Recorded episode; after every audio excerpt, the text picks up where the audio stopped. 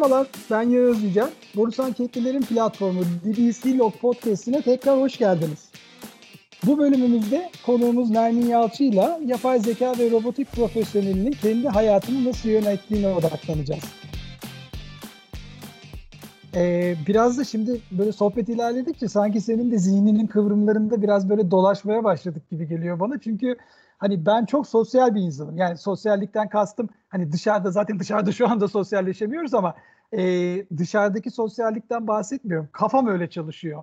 Yani hep duygular, düşünceler, empati kurayım, karşımdaki ne anladı, ben nasıl ifade ettim, e, bunu söylersem acaba nasıl gider kulağa? Hep ondan, e, o, o arka planda onu düşünerek hayatımı sürdürmeye çalışıyorum ama analitik insanlar da bu, bu, bu, bu anlamda hani çok daha farklı düşünüyor. Ben hani iş hayatında e, bu kadar zamanda geçirdikten sonra hani kariyerin artık ortalarına doğru yaklaşırken e, senin de merak ediyorum. Yani aslında bu kadar analitik bir formasyonun var. Hani işte matematik, istatistik vesaire oradan geldin daha sonra kariyerine yapay zeka, robotik çözümler ki mesela robotik çözümler otomasyonla da çok karıştırılır. Ee, böyle çok Doğru. örnekleri var. Yani otomasyon, robotik çözüm bir, bir oturmaz o kafada. Ee, ama sen mesela ifade ederken çok rahat ifade ediyorsun. Yani bu senin kafayı kafan nasıl çalışıyor çok merak ediyorum. Normal günlük hayatında böyle her şeyi algoritmalar olarak mı görüyorsun? Formüller mi çözüyorsun? Ya bir yola çıkıp bir yolculuğa başladığın zaman hangi sokaktan sapacağını böyle olasılıkları hesaplayarak falan beynin böyle bir anda mikrosaniyelerde o işlemleri mi yapıyor? Biraz böyle hani çünkü bu, bu, bu, bu alana odaklanan insanların nasıl insanlar olduğunu da ben merak edildiğini düşünüyorum Nermin. Biraz o anlamda da kafa yapını biraz anlatsana bize.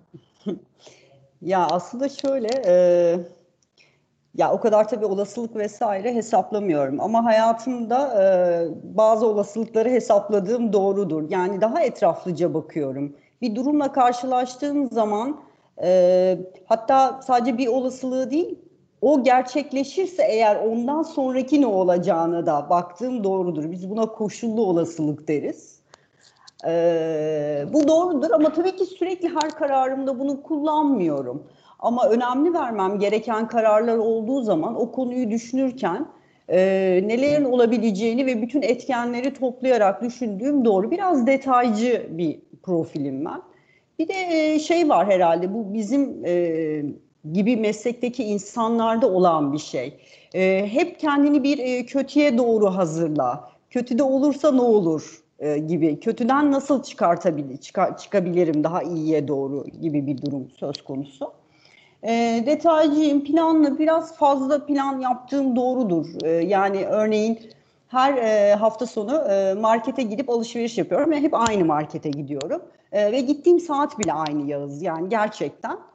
E, gittim e, ve bir keresinde e, gün değişti. Yani cumartesi gitmedim bir işim vardı. Doktora gitmem gerekiyordu. Pazar günü gittim.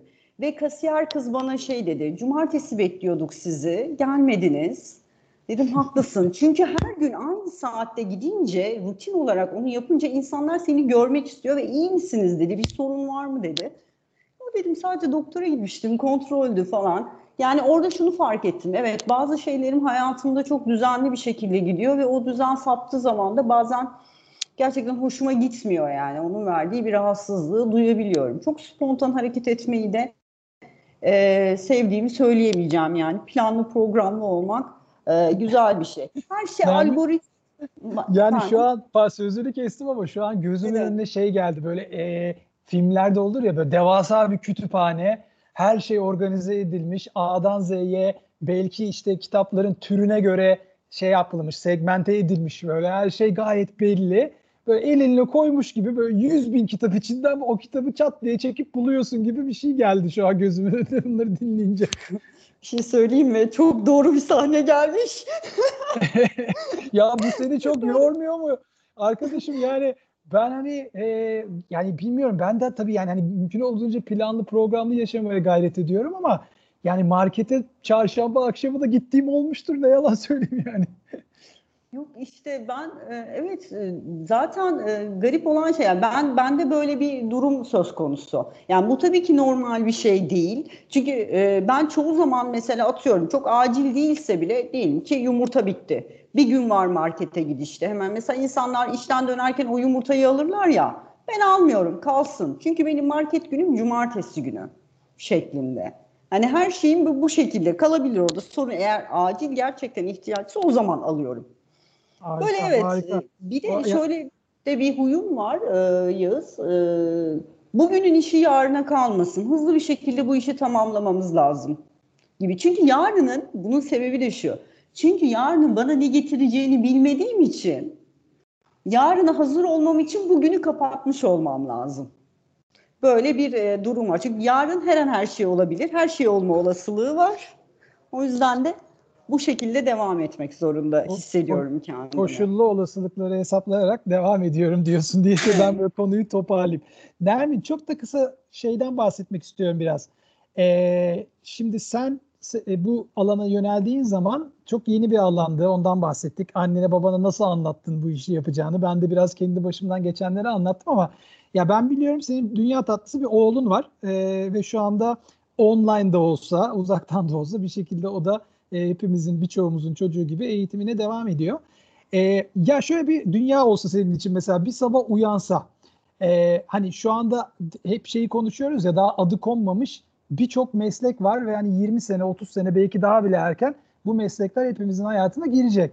Ve bizim çocuklarımız da e, yüksek olasılıkla bu mesleklerden belki bir tanesine yönelmek isteyecek. Ben şimdi bildiklerimden hani bir örnek vereyim. E, geleceğin mesleklerini hayal edemedim çünkü şu an.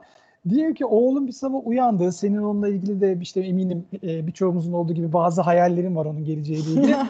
ve, sana dedi ki anne ben ben gamer olacağım. Yani bu e-spor işinde hem ciddi kariyer imkanları var hem çok ciddi para var dedi mesela. Çok da güzel bir transfer yapacağım. Gideceğim Kore'de bilmem ne üniversitesinin takımına gireceğim. Böyle bir hayalim var. Yani Şimdi yani bilmiyorum senin için ne kadar yakın ya da kabul edilebilir bir şey ama ya bir sabah böyle bir dünyaya uyansan mesela oğlunla nasıl hissedersin? bir şöyle düşün bu kadar planlı programlı bir e, anne olduğumu da düşünürsen hani kişilik olarak anne olarak da böyleyim. Sence ne kadar yani iyi olur benim için o sabah hayal bile edemiyorum yani. Valla ben de hayal edemedim ondan bir sorayım dedim. ee, şöyle e, yani aslında meslek seçimine çok e, takılmak istemem. E, şunu söylerim ama yani etik değerler çerçevesinde karnını doyur da nasıl doyurursan doyur. Hani çünkü gerçekten ben de bilmiyorum Yağız. Yani gelecekte ne tarz meslekler olacağına dair hiçbir fikrim yok. Çünkü ben kendi mesleğimi seçerken bile e, gelecekte bu kadar patlayacağını e, ve bu kadar değer sahibi olacağını bilmiyordum bu kadar dünyanın bu işi bu kadar yatırım yapacağını da bilmiyordum. Çünkü zaten kimse bilmiyordu. Çok az bir kitle biliyordu. Ve ben e, 2010 yılına kadar gerçekten e, kendimi dönem dönem sorguladığım oldu. Şöyle söyleyeyim, çok mutluyum. İlk seçtiğim andan itibaren yani doğru bölümü seçtim, doğru yerde okudum, okurken kendimi doğru yetiştirdim, doğru işi bulduğuma inandım o süreç içerisinde iyi işler yaptım ama 30 yaşından sonra kendimi mutsuz hissetmeye başladım. Çünkü neden şu? Yaptığın işten memnun olman e, senin için büyük bir motivasyon olabilir. Ama belli bir yaştan sonra yapmış olduğun işin diğer insanlar tarafından algılandığı o fayda da çok önemli. Yani onlar senin yaptığın işten bir fayda alıyorlar mı? Aldıkları o faydayı sana aktarıyorlar mı? Eğer bunu pozitif olarak sana aktarıyorlarsa bir haz duygusu oluşuyor. Çünkü artık insana insan interaksiyonu başlıyor. Ben onu 30'una kadar e, bir şekilde kapattım. Ama 30'undan sonra fikirlerim değişmeye başladı. İşte tam bu sırada bu trend bir anda yükseldi. Birçok alanda uygulamaları çıktı, faydaları çıktı. O zaman ha dedim tamam ya yani ben gerçekten çalıştığım yani kişisel olarak çalışarak da mutlu olduğum bir işi yapıyorum. Aynı zamanda yaptığım iş diğer insanlara bir fayda da yaratıyor.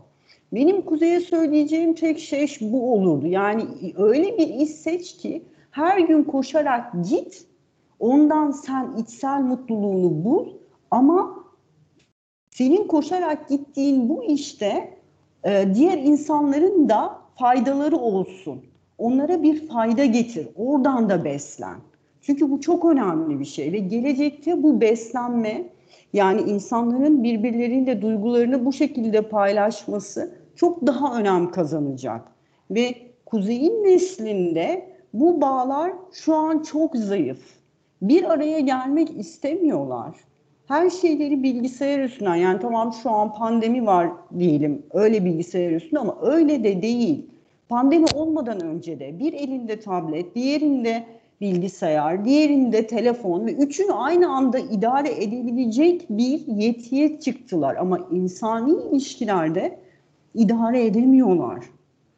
Yani o yüzden de böyle bir işi yapmasını çok isterim. Yani daha çok insana dokunan bir işi yapmasını çok isterim kuzeyim. Belki de Nermin bizim için e, hani bu jenerasyona odaklanacağımız alan belki bu dediğin kısmı birazcık e, törpülemek için ya da insani tarafla ilgili belki onlara bir yol açmak için ebeveynler olarak belki bizim de üzerinde gideceğimiz şeylerden alanlardan bir tanesidir diye düşünüyorum. E, çok kısa bir de şeyi soracağım sana Nermin. E, hani biz yapay zeka, robotik çözümler e, anlamında da e, hem dijital dönüşümünü çok odağına almış bir grupta ve şirkette çalışıyoruz. E, Boris Anket o anlamda bence hepimiz için e, çok ciddi bir e, yol açıyor. E, sektör için de aynı şekilde. Senin de aslında belki 30'undan sonra çıktığın yolculukta çok iyi bir şeydesin, duraktasın, çok iyi bir noktadasın, e, çok iyi bir ailedesin. Burada şu anda mesela bu alanda yaptığın çalışmaları nasıl faydaya döndürüyorsun? Çünkü bizim hani daha iyi bir dünya için çözüm üretme mottomuz var Borus Anket olarak ve bunu hepimiz sahipleniyoruz. İşlerimizi de aslında bu ne denir? Desturla mı denir? Hani bu bu yaklaşımla yürütmeye çalışıyoruz. Sen kendi alanında nasıl bir fayda yaratıyorsun diyeyim. Ondan sonra da istersen yavaş yavaş toparlayalım. Evet bu ailede olmaktan çok mutluyum. Elimden geldiğince bu aileye için e, kendi alanımla ilgili olarak bir takım destekler vermek için uğraşıyorum. E, ben e, Borusan Kete en önemli faydalarımdan biri şu olur. İnsanların gerçekten işlerine odaklanmalarını ve yaratıcılıklarını arttırmalarını sağlayabilirim robotik çözümlerle. Çünkü çok fazla Excel'lerde, başka aplikasyonlarda, tool'larda manuel bir takım işler yapılıyor ve bunlara gerçekten gerek yok. Ve bu işleri yapan insanlar kualifikasyonları oldukça yüksek insanlar. Ben onların o zamanlarını robotlara yaptırtarak oradaki o süreci açabilir, onlara bir zaman alanı yaratabilir. Ve o zaman alanını yarattığım zamanda da o kişiler ya da arkadaşlarım oradan o süreçlerini daha iyi iyileştirme konusunda aksiyonlar alabilirler. Daha ileri götürme konusunda aksiyonlar alabilirler. Diğer yandan proaktif AI uygulamalarımızla yani bu müneccim olabilir, bu bir RFMS olabilir ya da FM gibi yaptığımız bir takım modeller var. Onlarla karar vermelerini kolaylaştırabilirim, hızlandırabilirim. Bir yandan müşterinin memnuniyetini sağlayabilirim. Çünkü müneccimle önden almış olduğumuz aksiyonlarla müşterimizin sahasının durmasını engelleyebiliriz makinenin bozulmasından kaynaklı olarak. Satış tarafındaki arkadaşlarım zaten çok fazla müşterileri var. Yapılmış olan RFMS modeliyle, propensity modelle arkadaşlarımın daha e, odaklı bir şekilde müşterilerini ziyaret etmesini sağlayabilirim. Hem müşteri memnuniyetini artırabilirim hem de arkadaşlarım boşu boşuna efor sarf etmemiş olurlar. Günün sonunda baktığımız zaman her şeyi e, yani alanın e, genel yapısı olarak incelediğimiz zaman hep bir optimizasyon üstüne kurulu. Yani minimum maliyet, minimum efor ama maksimum faydayı almak üstüne bu ailede için yeni modeller üretmeye de devam edeceğim diye düşünüyorum. Harika. Yani hani yaklaşık herhalde 30-35 dakikadır sohbet ediyoruz. Özellikle kendi alanınla ilgili burada yarattığın faydayı anlatırken ben şimdi seni tabii görüm görmüyorum ama hani sesinin nasıl böyle e, şakıdığını diyeceğim hani tırnak içinde. e, çok hakikaten yaptığın şeyin e, çok sınırı yok. Hayallerle biraz belki o sınırları biz çiziyoruz. Biraz vizyonumuz belirliyor. O yüzden de çok keyif alarak yaptığını ben biliyorum ve eminim hani şu anda seni dinleyen birçok insan da bunu hissetmiştir. Ve sana son sorumu yönlen, yöneltmek istiyorum kapatırken. Nermin sence gelecek geldi mi? Şu an yaşıyor muyuz biz bu geleceği? Neyin geleceği? Ne, hangi zamanı baz al? T noktası nedir? Bunun daha ötesi var mı? Daha nereye gidecek bu iş? T noktası yok. Sonsuza gidecek bu iş. Harika, Gelecek gayet, sonsuz. Gayet kısa ve öz ama güzel bir geleceğe gidecek diye umuyoruz. Kesinlikle. Ee, olumlu bakış açımızı kaybetmeden geleceği hem önümüzdeki nesiller için hem bizler için çok yakın zamanda birçok zorluk yaşadık. Hepimiz de bunu aslında iliklerimize kadar hissettik ki dünyamıza iyi bakmak zorundayız. Dünyamıza iyi bakarsak o da bize iyi bakacak. İyi bir ev sahibi olacak. Nermin çok teşekkür ediyorum bu keyifli sohbet için. Ee, ben teşekkür ederim Yağız. Yani ben çok keyif aldım. Eminim hani bunu tekrarlayacağız. Yeni konular e, bulacağız ve e, tekrar bir araya geleceğiz. Eminim ki bizi dinleyen herkes de en az benim kadar bu sohbetten hem keyif almıştır hem faydalanmıştır. Bir sonraki yayınımızda görüşene kadar hepiniz sağlıkla kalın, sağlıcakla kalın. Teşekkür ederim. Teşekkürler.